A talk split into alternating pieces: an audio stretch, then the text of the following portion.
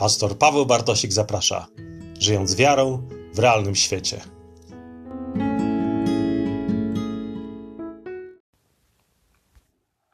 Witaj w kolejnym odcinku podcastu Żyjąc wiarą w realnym świecie. Z tej strony pastor Paweł Bartosik. Myślę, że jesteś tutaj całkiem nieprzypadkowo, jesteś w dobrym miejscu i mam nadzieję, że zachęcę Cię tym rozważaniem na podstawie Bożego Słowa. Y, żyjemy w czasach, gdy wszystko, myślę, staje się kwestią polityczną, a skoro jest polityczne, to oczekuje się, że Kościół nie powinien się do tego wtrącać. Dzisiaj polityczne jest na przykład ścięcie drzewa na podwórku, polityczną sprawą jest zdrowie obywatela albo nazywanie homoseksualizmu grzechem. To wszystko jest polityczne, polityczne. Polityka to jest wielki bożek współczesnych ludzi i nadzieja na szczęśliwe życie wielu z nich.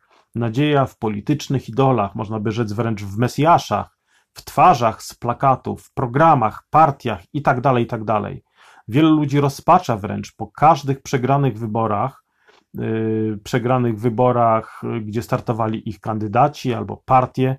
Yy, dlaczego tak się dzieje?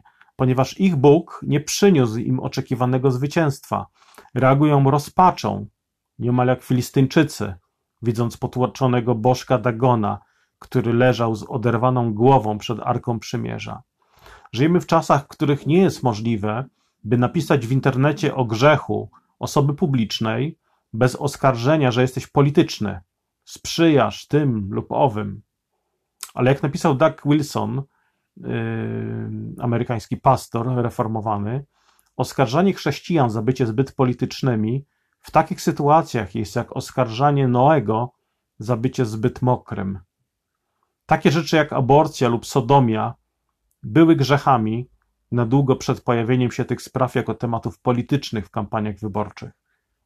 Kiedy wierny pastor głosił przeciwko nim, na przykład tysiąc lat temu, i napominał przeciwko niemoralności, nie był oskarżany o bycie politycznym. Kiedy pastor głosi współcześnie przeciwko tym grzechom, jest nazywany politycznym. Co się zmieniło? No, nie zmienił się dekalog. Nie zmieniła się Ewangelia i moralne wymogi Chrystusa. Zmieniły się jedynie bożki. Współczesny bożek wielu ludzi o nazwie świeckie państwo albo bożek akceptacja wszystkiego z wyjątkiem nieakceptujących albo równość grzechu i moralności. Bożek wielu ludzi o nazwie rząd, polityka, ten Bożek chce, aby wszystko było polityczne. Ceny jabłek, ceny mąki, sposób wychowywania dzieci, szerokość drogi, ale też poglądy na temat aborcji czy homoseksualizmu. To wszystko to sprawy polityczne. Masz niepoprawne politycznie przekonania na temat moralności. Niektórzy twierdzą.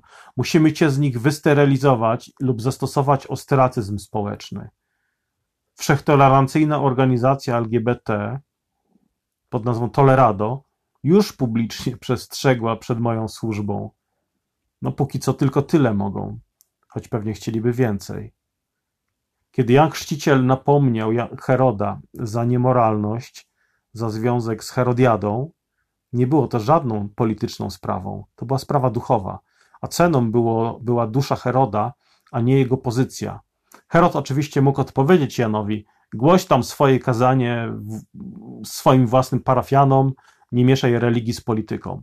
Ale to nie przekonałoby Jana ani trochę, ponieważ wierzył on, że przykazanie nie cudzołóż, a więc dekalog, prawo Boże, dotyczy również polityków.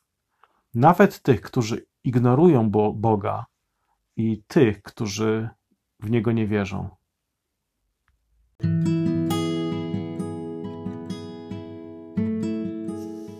Dzięki za Twój czas i za wysłuchanie.